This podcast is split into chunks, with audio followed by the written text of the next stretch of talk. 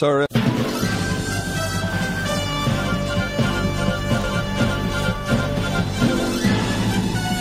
This is Viewpoint with attorney and author Chuck Crismier. Viewpoint is a one-hour open-line talk show confronting the issues of America's heart and home. To express your viewpoint, please call 804-754-1988. That's 804-754-1988. And now, with today's edition of Viewpoint, here is Chuck Crismier. For 20 years, on my law office wall, from the exiting from the entrance and waiting room to my office was a beautiful plaque with these words, taken right from the Bible. What does the Lord require of you but to do justly, to love mercy, and to walk humbly? Now that's a tall order for lawyers. And as you know, I practiced law for 20 years as a trial attorney, doing mostly civil cases there in Southern California from 1975 through 1994. Today on Viewpoint, we're going to bring on the other side of the legal system. We're going to bring on an attorney, a veteran attorney from California, who has done primarily criminal practice. Now, some people might say, well, how can you represent a criminal? Well, it's interesting because if you go back to many, many years to one of the, as I recall, one of those testings of one of our presidents, you know how they get tested with impeachment? And so Sam Ervin, a lawyer, was asked, well, how could you represent a criminal? How could you represent somebody who was guilty? And Sam Ervin responded, basically saying that we're all guilty before God. Every one of us is guilty before God. And we're all going to have an advocate, Jesus Christ the righteous, if we're in right relationship with him. I thought it was a great response from Sam Ervin. Today on Viewpoint, our special guest, Philip Dunn, who has been practicing now. He says he's gotten it almost right out there in Ventura, California, for 37 years, and he has been trying to implement justice. I was trying to implement justice in the context of the civil courts. We're going to have to try to figure out what the difference is between those courts. But the reality is, friends, that just because a court is supposed to deliver justice doesn't mean that it does. You know why that is? Because it's made up of people like you and me and our guest today. Imperfect people, people who are sinners, some of whom have been saved by grace and others who have not. Oh, I received my sure not so just deserts a few times there in the law practice. In fact, in Southern California, just 25 miles from where our special guest today practices, I went for a family law case, and it was in the famous city of Santa Barbara. Not a large community, and the case was actually quite clear-cut, and so I presented the case, and lo and behold, the judge ruled summarily against me and against my client. There was a kind of a deep breath of sort of a horror that swept the courtroom as lawyers watched what took place.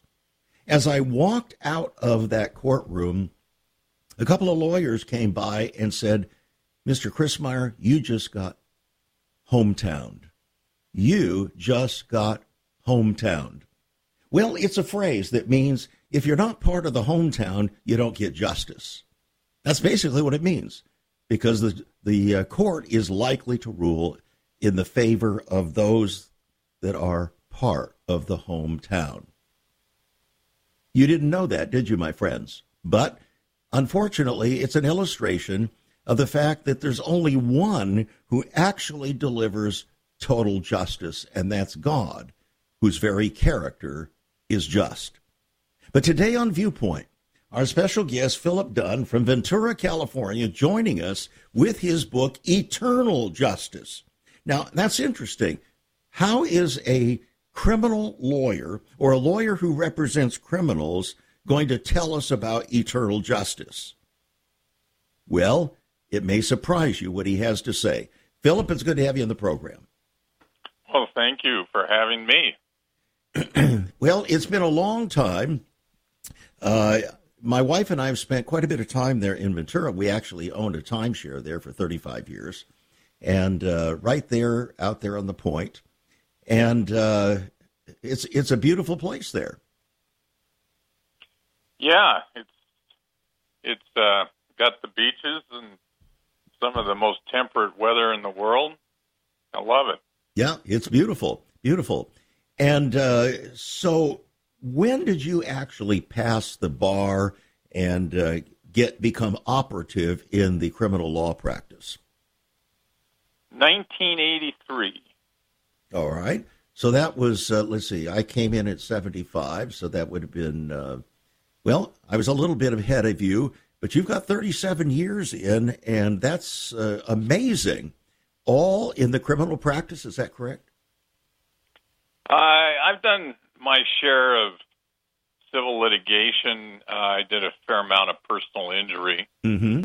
Tried 3 personal injury cases in my time, but, probably done close to 100 jury trials, the rest of them being all criminal cases.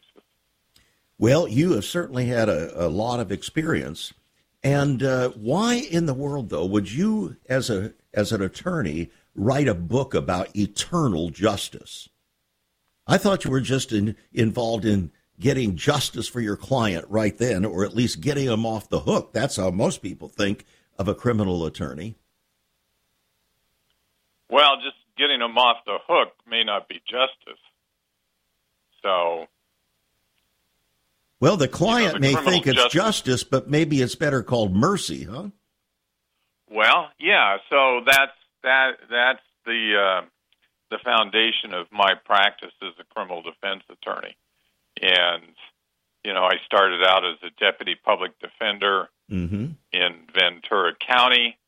I didn't want to be a public defender. I wanted to be a prosecutor.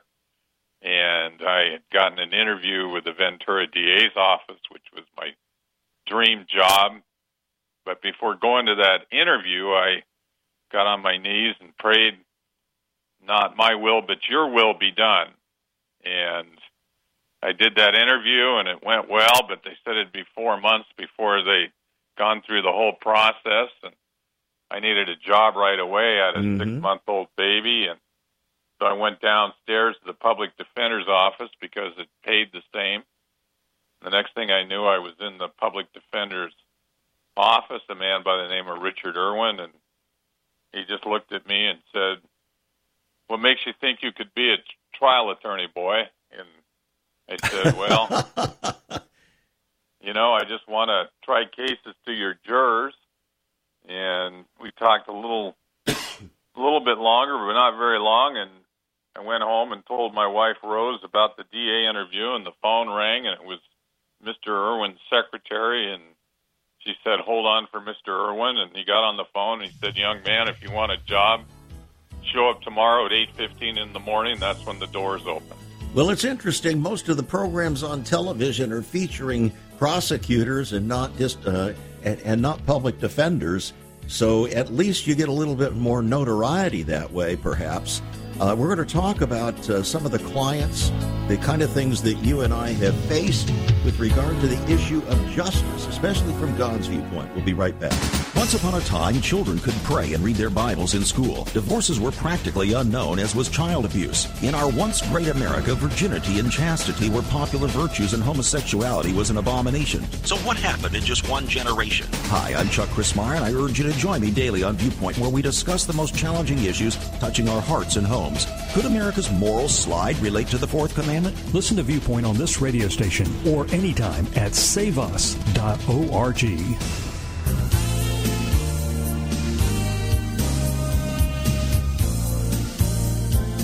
Welcome back to Viewpoint. I'm Chuck Crismier. If God is just, and he expects us to follow the ways of Christ who is just, how are you and I to be just? How are we to understand the nature of justice? Is to be just the same as doing justice? Well, it's interesting because I took a couple of minutes to Google this whole thing about justice. It was quite fascinating. According to Wikipedia, justice is a proper harmonious relationship between the warring parts of the person or city. That was Plato's definition. Another says, the maintenance or administration of what is just, especially by the impartial adjustment of conflicting claims or the assignment of merited positions. Another says, justice is the quality of being just, righteousness, equitableness, or moral rightness to uphold the just position of a cause. And so another writes, fairness is in the way people are dealt with is actually what justice means. That comes from the Cambridge English Dictionary. So you notice that there are a variety of ways that justice is defined or expressed. So I ask a rhetorical question of you, our listeners out there today. What do you think justice is? Has there been a time in your life when you know that you received justice? Has there been a time in your life when you didn't think that you received justice? Has there been a time in your life when you became angry because you felt like you did not receive justice? And by the way, if God is just and he hates sin, and the fear of the Lord is to hate evil, what if you don't? Are you unjust from God's viewpoint? And when Amos the prophet says, lest justice roll down as a mighty stream, which is quoted so often by the black community with regard to various kinds of racial issues and integration and so on, how are we to understand these various ideas of justice? And what does justice have to do with mercy? Sometimes I think we get confused between the word justice and mercy, just like we get confused between the word grace and mercy. And words matter. Words matter to lawyers because those are the tools we have to deal with. So, Philip, as you're joining us here today concerning your book, Eternal Justice, in what way do words matter here? Because we're in a time, a perilous time in our country, when almost every meaningful word in the language is being redefined. Yeah, it is a perilous time, and you know, we've seen other perilous times in great divisions. We had a civil war over an enormous moral conflict known as slavery. And justice is often in the eye of the beholder. And yes. Yet, you know, the criminal justice system, we'll talk about that more specifically, has an enormous responsibility in society. And over the course of my career, a growing and increasingly burdensome role to play in society, in which all of the societal problems goes through its door. And, you know, we're talking millions of people, and, you know, increasingly complex crimes. And, you know, you look at the penal code, you know, I can look at it here in my office, and in California, you know, it's thousands of, you know, penal statutes for which you can go to jail or prison. And so, you know, how is it that society is able to maintain order, to function, you know, when its basic cultural and common threads of moral understanding, which in this nation came from a Judeo-Christian background.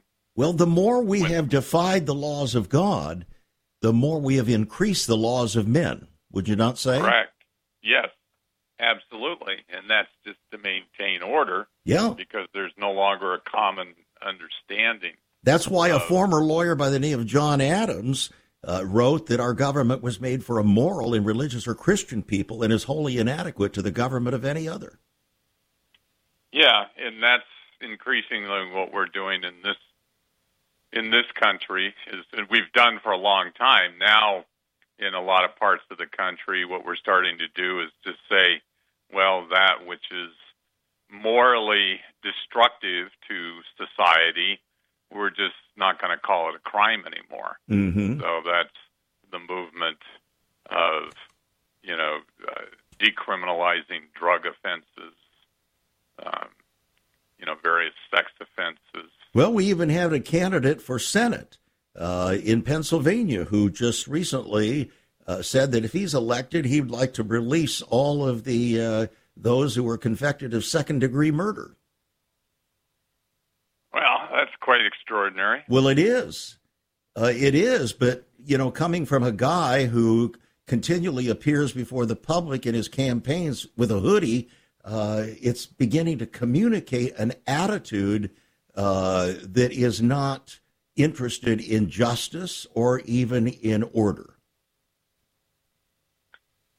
Yeah, I'm not familiar with that particular Senate race, but, I am familiar with the burden placed upon the criminal justice system. Yeah. And law enforcement in particular, when they're also having to be subjected to such profound criticism, some of which is earned and much of which is not. And, the people who from day to day are charged with keeping us safe and maintaining some order in our society, increasingly people of goodwill don't want to do it because they don't want to be subject to that kind of criticism and vitriol. Yeah. And so this is what happens when a society turns away from its God and then increasingly searches for other ways to maintain moral order.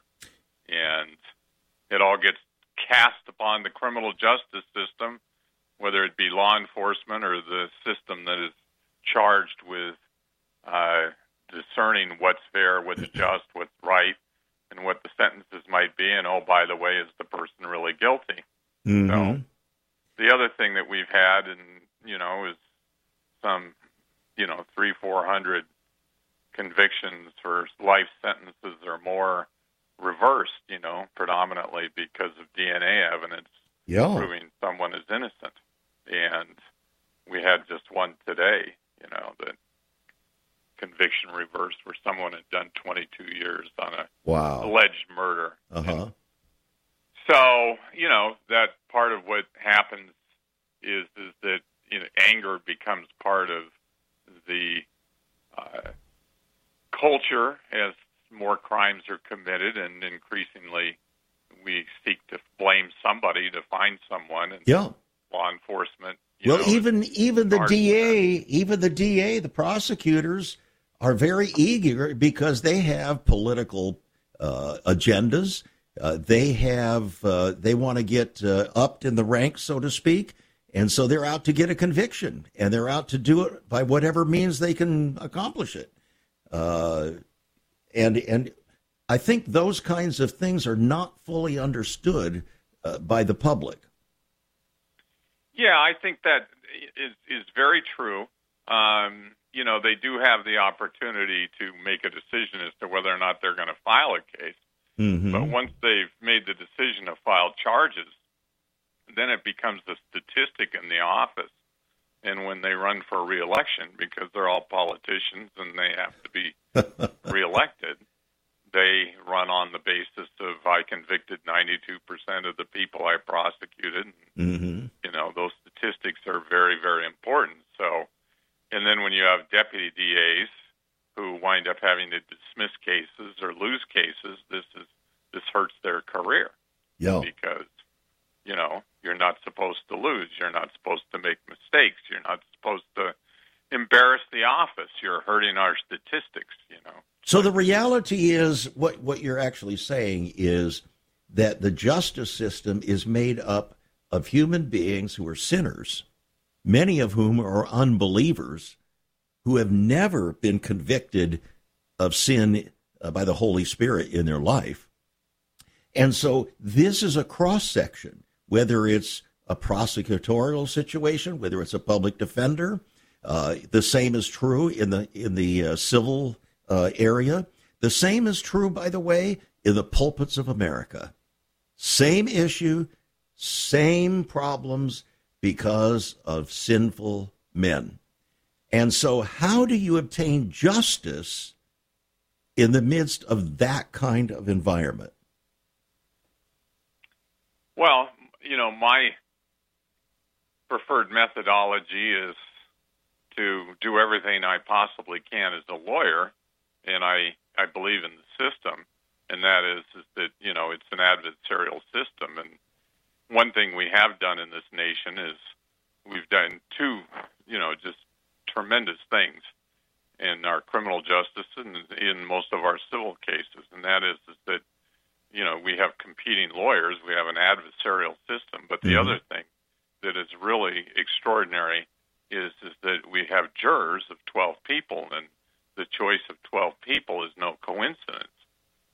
And in a criminal case, you need, you know, unanimous verdict to find someone guilty.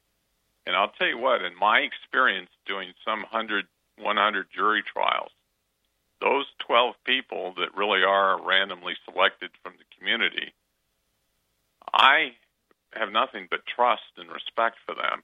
And I can tell you that of all those jury trials I did, I may not have liked the results initially, but upon reflection, I can't say I disagreed with any of them.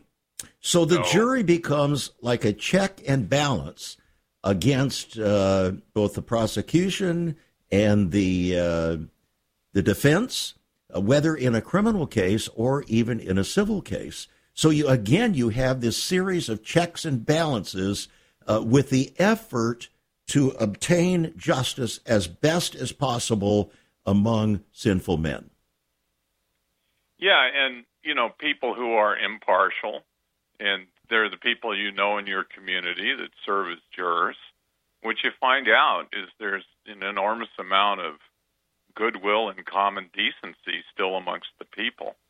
And that's really what holds it together, because, you know, in so many other societies and systems, you know, the judges decide guilt or innocence, and they're political appointees. And so, you know, they used to be prosecutors. They are appointed by the governor or the president.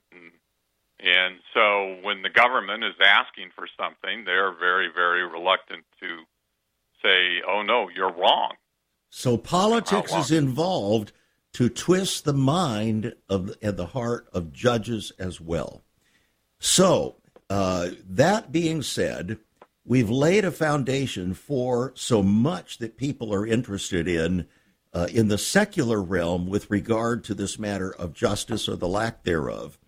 But you focused your book on something very different. You focused your book on those who were somewhat, you might say, almost the outcasts or the ones who were the least deserving of any kind of mercy, of any kind of justice, the way we see it, and yet you devoted your life to help them. Help us understand that. Give us a thumbnail sketch. Well, the bottom line is, as a defense lawyer, what you're doing the vast majority of the time is you're seeking to mitigate very harsh potential sentences. All right. So you're not in there trying to say you're wrong and he's innocent. You're trying to say, okay, yes, he did this crime. But, however, here is the best and most appropriate sentence under these circumstances. So for the purpose of the listeners now, they should understand that you shifted your focus and your practice from being a prosecutor to being a defense lawyer. We'll get back to that after this break, friends. The book, Eternal Justice, $16, we'll put it in your hands. I think you're going to find it fascinating. We're talking with Philip Remington Dunn. The book is on our website, saveus.org.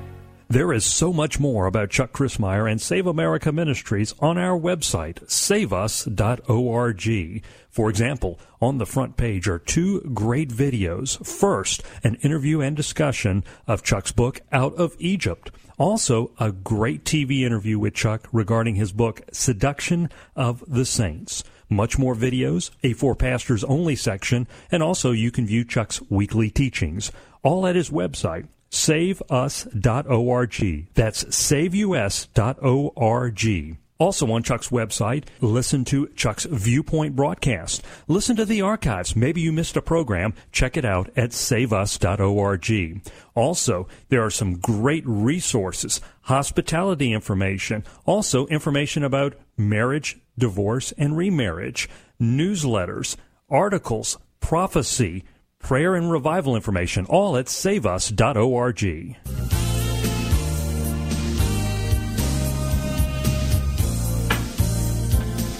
Our guest today, Philip Dunn, 37 years as a trial attorney, almost all in the criminal field there in Ventura, California, the coast, central coast of California, beautiful place. And he's joining us here with his book, Eternal Justice, How God Intervenes for the Least of Us. Now, the interesting thing, Philip, as I think about how most people just naturally and reflectively think of justice, particularly if they think they've been wrong, justice then becomes almost a form of retribution, doesn't it? Yeah, and that's been the criminal justice system for as long as I've been practicing law. So there have been many things that have happened in this nation, predominantly the proliferation of criminal street gangs upon which people are very angry, and, you know, the violence and the drug abuse and, you know, the just staggering numbers of members in criminal gangs. You know, what we see, the signs of it everywhere with graffiti and everything. And so we went through a long period of just being angry and sending young men to prison for, you know, decades for various, being a part of a gang, participating in a crime with a gang. And so what we did is you may take an 18-year-old and send him to prison for 7 or 8 years, and you send him in there with all the other gang members, and they're just a kid, and they become serious hardcore gang members in prison gangs.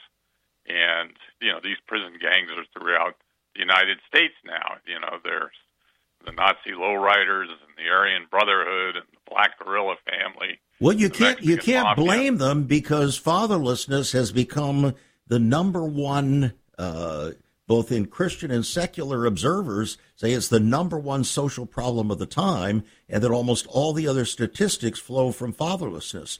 So what these guys are looking for... The reason why they're fatherless is they're in prison. Their father's in prison. Yeah. You know, so we're talking 2 or 3, you know, generations now of this. That's one of the reasons. Yes. Okay? There's plenty of others.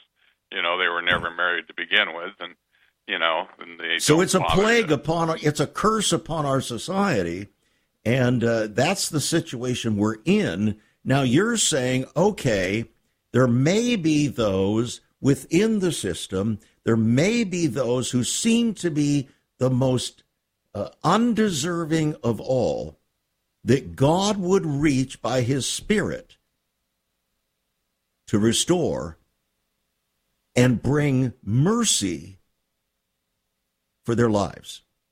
Give us an illustration. Yeah, so that's the story of my career, is alternative sentencing in Christian rehabilitation homes. And so instead of sending someone to prison or jail for a year or 5 or whatever it may be, you send them to the Christian rehabilitation home and Victory Outreach, or, you know, so many other small ministries, or big Awana Lifeline, and, you know, throughout the nation, where they actually receive moral training for the first time in their life, and they spend, hours studying the Bible, and, they're removed from the environment and the drugs that they were on, and you leave them there for a year, as court-ordered, and my experience is 70-80% of them make a complete transformation. So I have unlimited numbers of stories of clients I've represented who, were given that opportunity, mm-hmm. and now, they're very close friends of mine. Some are like my children. Wow, so you've actually followed through with them. You didn't just do your job as a lawyer, but you became a human being that continued to connect with them. Well, I go to church with them, and I go to, the Victory Outreach of Ventura County, or, people don't know about this ministry very much, but there's 600 churches across the entire world now, mm-hmm. and it was started by a heroin addict, Sonny Arguinzoni, who was brought to Jesus by David Wilkerson, the author of The Cross and the Switchblade. Mm-hmm. So the movement, the restored church, is very, very powerful out there, and it's moving in places like the urban centers, in gang-infested neighborhoods, and in prisons.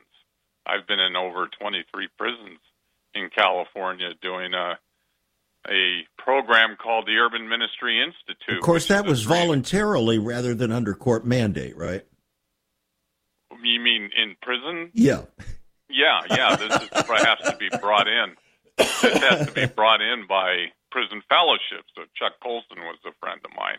Uh-huh. One of the last things we did with Prison Fellowship was bring this program into the prisons.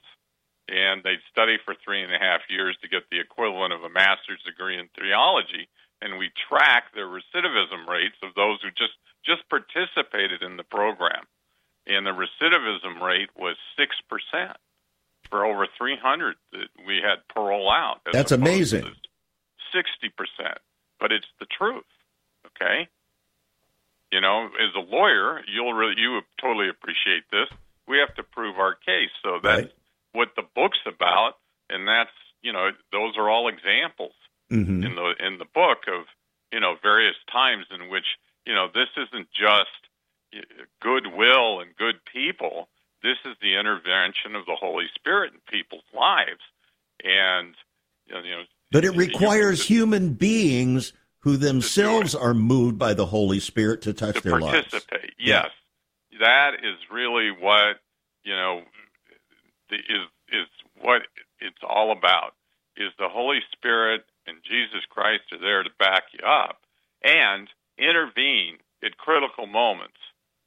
But you have to decide you want to serve in the first place. Mm-hmm. And then in that moment in which you've gone that far and you've done this thing, and usually in the most critical of moments, then that's when the Holy Spirit shows up, and the manifestation of the supernatural power of God comes into people's lives or into their hearts, which changes everything. But it seems like that would be impossible with some of these hardcore folk. You even describe some of them, this fellow Santana, in your book. You call it Santana's Last Stand. He was, you would never believe that he was redeemable at all. No, you wouldn't. He beat people to death, He was an original gangster, one of the first to form prison gangs in prison.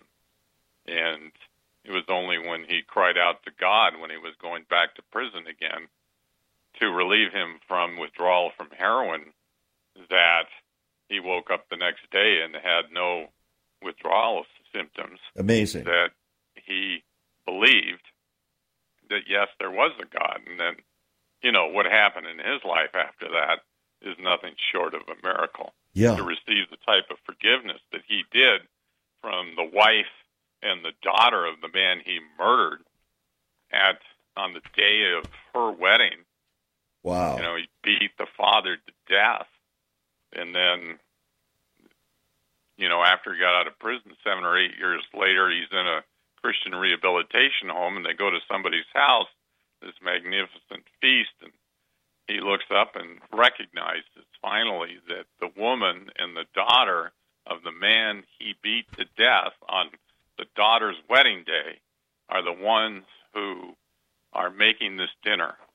And he just sort of crawls his way over to her with tears in his eyes and says, tries to say something, and she reaches down and touches his head and says, Santana, Santana, don't you know that we forgave you long ago? Wow. And then I went, with him to where she was in, an old folks' home, and I wanted to, do you believe that story? Being a lawyer, I had to go prove it to myself, so I met her. And I, saw her hold his hand and say, mijo, and I asked her about it, and she said, Santana was a bad boy for a long time, and that's all I have to say. Mm. He's holding his hand, It's a wonderful picture of redemption and of mercy. Yes. Revealed in forgiveness. The eternal justice. The supernatural power of forgiveness. And he went on to be a great preacher, bringing how many souls in from the streets because he had so much respect on the streets. Uh-huh. And so I've seen countless guys like this, just recently, a guy who was founding member of the Mexican Mafia here in California.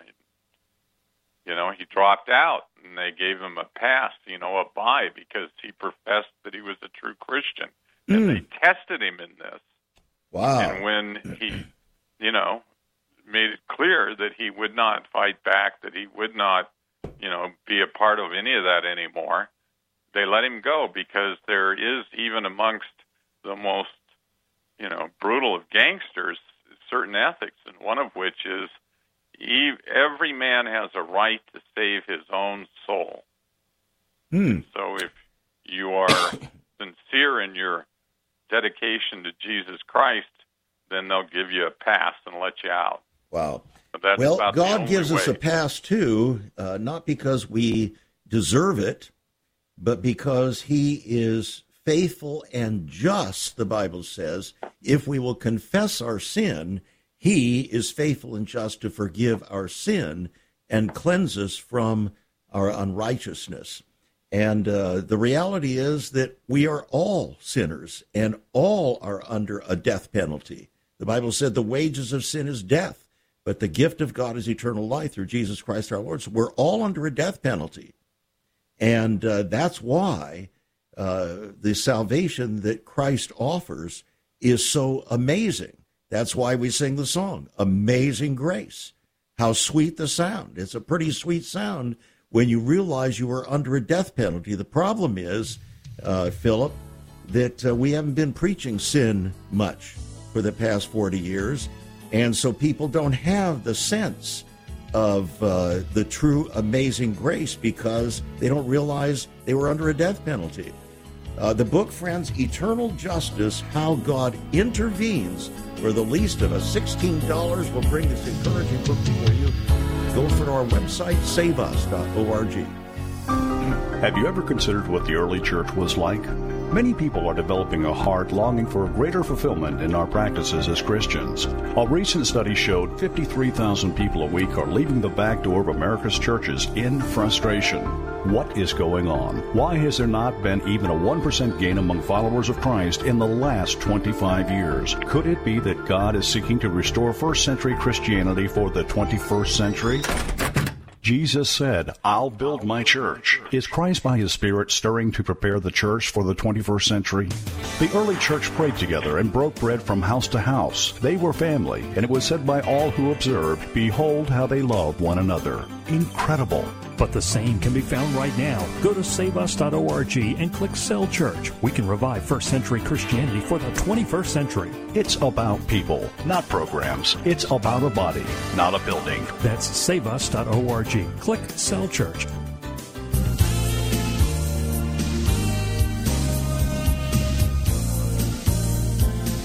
So glad that you've joined us here on Viewpoint today in our conversation with Philip Dunn, a veteran attorney there in California who began his career actually as a prosecutor, and now for many years has actually found himself on the other side of the legal system, in the criminal justice system, defending others.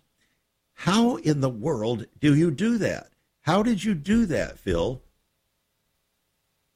Well, actually, I wanted to be a prosecutor, but I never got to be because, the Lord answered my prayers and knew me much better than I knew myself. Okay. And that was that I got a job as a public defender instead of a district attorney. So you didn't want you thought you wanted to be a prosecutor, but that's okay with me. Yeah, because isn't that in a sense what a prosecutor is? A legal persecutor? Well, that's, I have so many friends now that are prosecutors that are deputy district attorneys. Yeah. That was a little humor there for me. Yeah, I know. But, they're really fine people. The district attorney now in Ventura County is a really fine man, Christian man, and he's a great friend of mine. So, what we find out is, over time is that, we all kind of got into this for the same reason, and that is to do justice, that we cared about that. Yeah. And we find out that those of us of goodwill, that have similar values and morality, we can work these things out together, and that's why the system works as well as it does now. Yeah. But also, that there are ways to redeem people, right? Instead of just putting them in prison like animals in a cage. Here in California, we had 260,000 people in prison, two to a cell, stacked 20 stories high and 20 cells long, and they're screaming all night. And then, one day they get released and they get $200 and a bus ticket back to the county where they came from. And, and then, gee, what a shock. 65% of them reoffend and go back to prison. I mean, what a broken system. Yeah.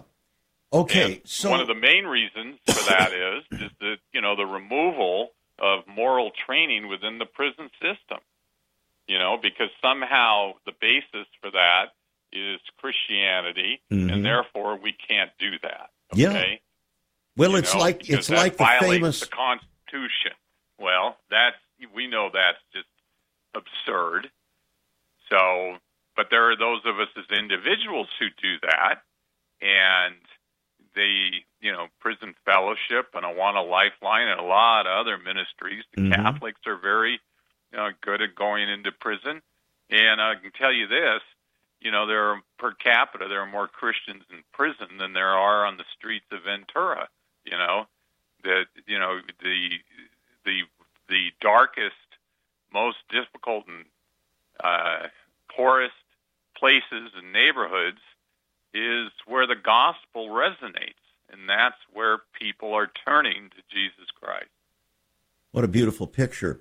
So what's the difference between justice and mercy?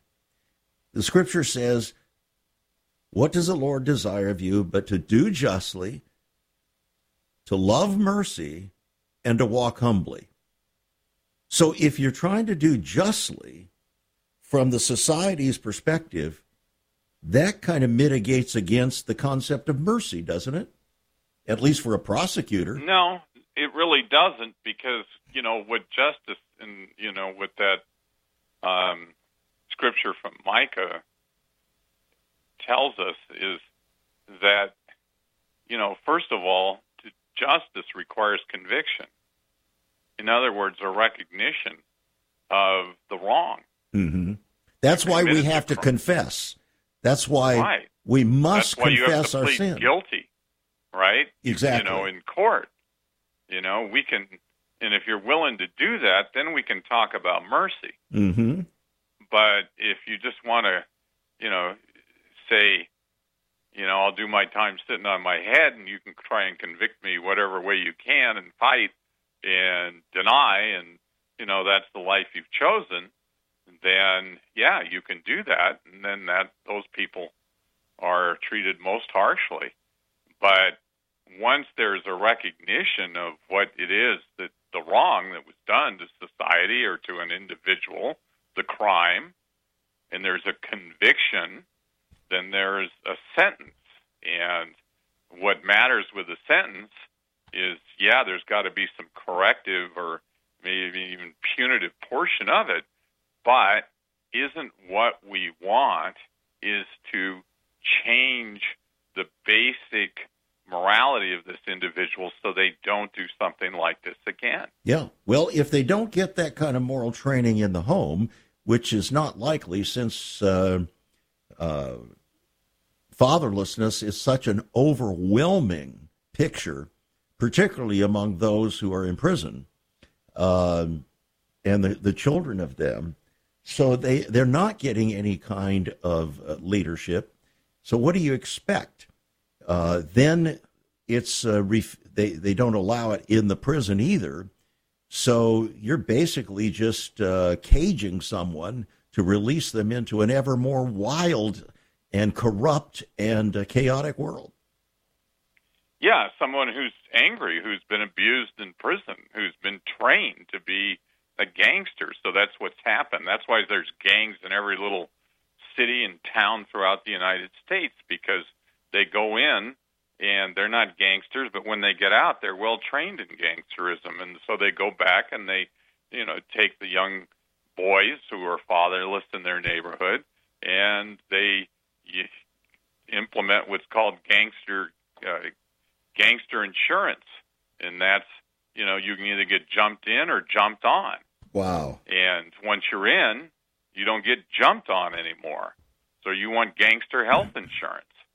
And that's how gangs are formed throughout, you know, the United States. There's estimates are that there are 1 million registered gang members in this country. Wow. Now, how does your wife, you've been married for what, 47 years? Yeah. Yeah. 42. 42. How does your wife react to your involvement with this element of society over the years? Well, she was always happy that I was a public defender and really, you know, was a person who is very active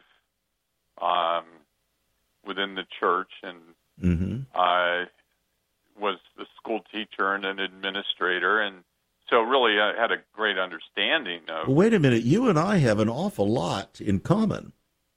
I taught school for 9 years in Southern California before I began practicing law. Oh, wow. Yeah. You've had quite a career. Well. So you can see by being a teacher and what even then was going on and what's been going on.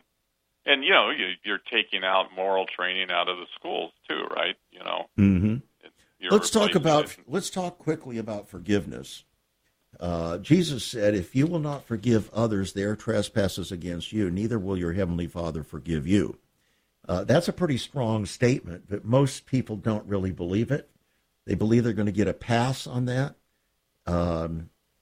So this is a tall order when someone has committed a crime, particularly when they've committed a heinous crime against you, whether it's a monstrous theft or whether it's a killing or a maiming or whatever,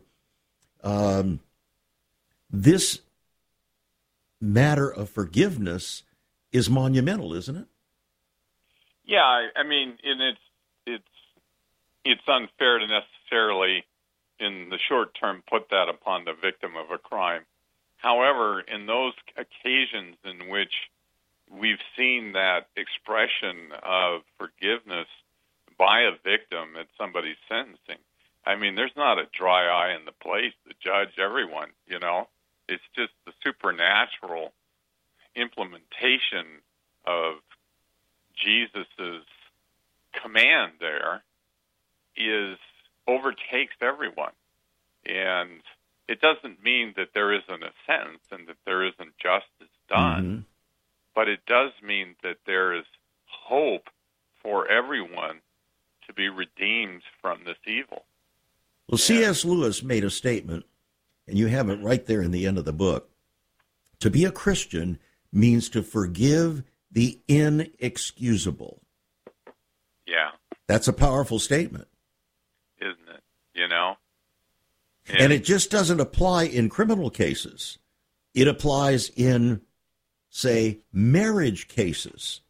It applies in areas where a child has been abused. It applies in so many, many different areas, doesn't it? Yeah, and in everything involving human nature and people and sin, you know, and the evil of it. And how do we overcome it? Well, we overcome it with love, and the purest expression of that love is forgiveness. If we want the Lord to forgive us, we have to be willing to forgive. And that requires a humility of heart. No wonder Micah says, what does the Lord require of you but to do justly, to love mercy, and to walk humbly? Wow. I'm thinking about a fellow by the name of Edmund Burke, in not-so-jolly old England. Actually, he was not talking about what we're talking about here in particular, but he said, I can't do everything, but I can do something. What I can do, I should do, and by the grace of God, I will do.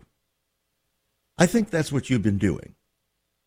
But there are a lot of people out there who are not in the same kind of circumstances. They're not in the legal system. Can they also be involved in intervening in people's lives that are on the edge of destruction like this? Oh, yeah. I mean, that. And how? There's churches all over. Well, one way is go to prison and visit the prisoner, as Jesus commanded. Did you come to see me when I was in prison? That is one of the things, you know, if you want to be one of the sheep of Jesus, that's what you do. Or, you know, did you feed me when I was hungry? Did you visit me when I was sick? Did you give me clothes when I was naked? Did you visit me in prison? Mm. So, you know, there's all kinds of people who do that, and it's scary, you know, particularly in the beginning, but you find out it's really, they're the most appreciative people you could ever imagine that you've come to see them.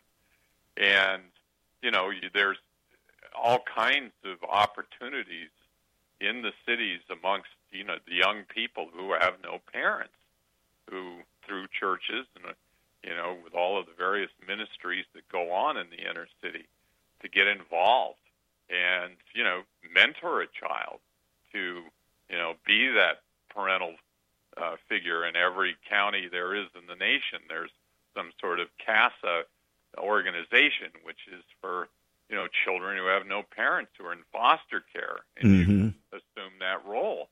And that, these are the things that we're called to.